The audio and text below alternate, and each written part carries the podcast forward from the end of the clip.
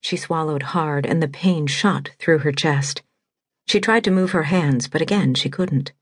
When she looked down at them, she saw that her wrists were tied to the sides of the bed. I think we can get rid of these now, the doctor said. She began to untie the gauze. We had to do it because he kept trying to pull out your IV. When her wrists were free, she tried to massage them, but the pull of the IV line made her arm ache, so she gave up and just lay still. She ran her tongue over her lips. They were cracked and dry, and the lower one felt fat and tender. The light hurts my eyes, she whispered.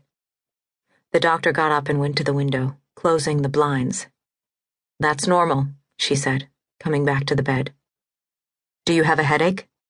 She nodded. How bad is it? How bad? It felt like her brain was sloshing loose in her skull. On a scale of one to ten. Ten.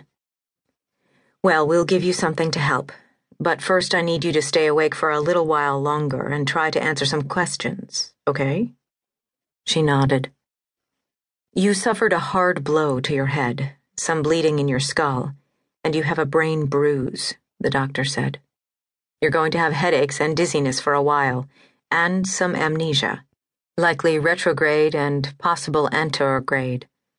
The doctor kept talking, her words tumbling out and she had to watch the woman's lips move to try to make sense of them. It was the harsh B words she grasped blow to the head, brain bruise, bleeding. What had happened to her? Why couldn't she remember anything? Why couldn't she even remember her own name? Amnesia. The doctor had said amnesia. She tried to concentrate, tried to conjure up something from her memory faces, names, images, but nothing was coming.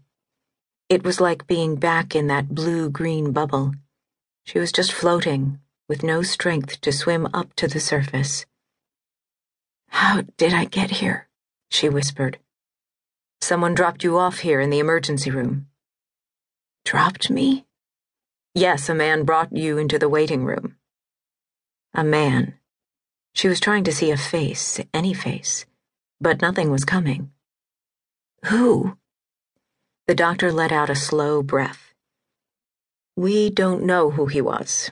He sat you down in a chair and left. The admitting nurse found you, and you were brought up here to the ICU. We only know this much because he was caught on the security camera. She stared at the doctor.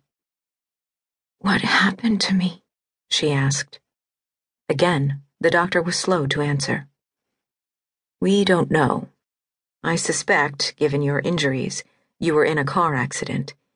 In addition to the concussion, you have a large bruise across your chest and two broken ribs. You might have hit the steering wheel. She struggled to remember, but there was nothing in her head but a black swirl, like a dark sheet of hard rain advancing toward her. Then came a wave of nausea, and she had to swallow hard to fight it back. How long have I been here? she asked. About 48 hours, the doctor said. We called the police, but no one with your description has been reported missing. Missing? No one was missing her?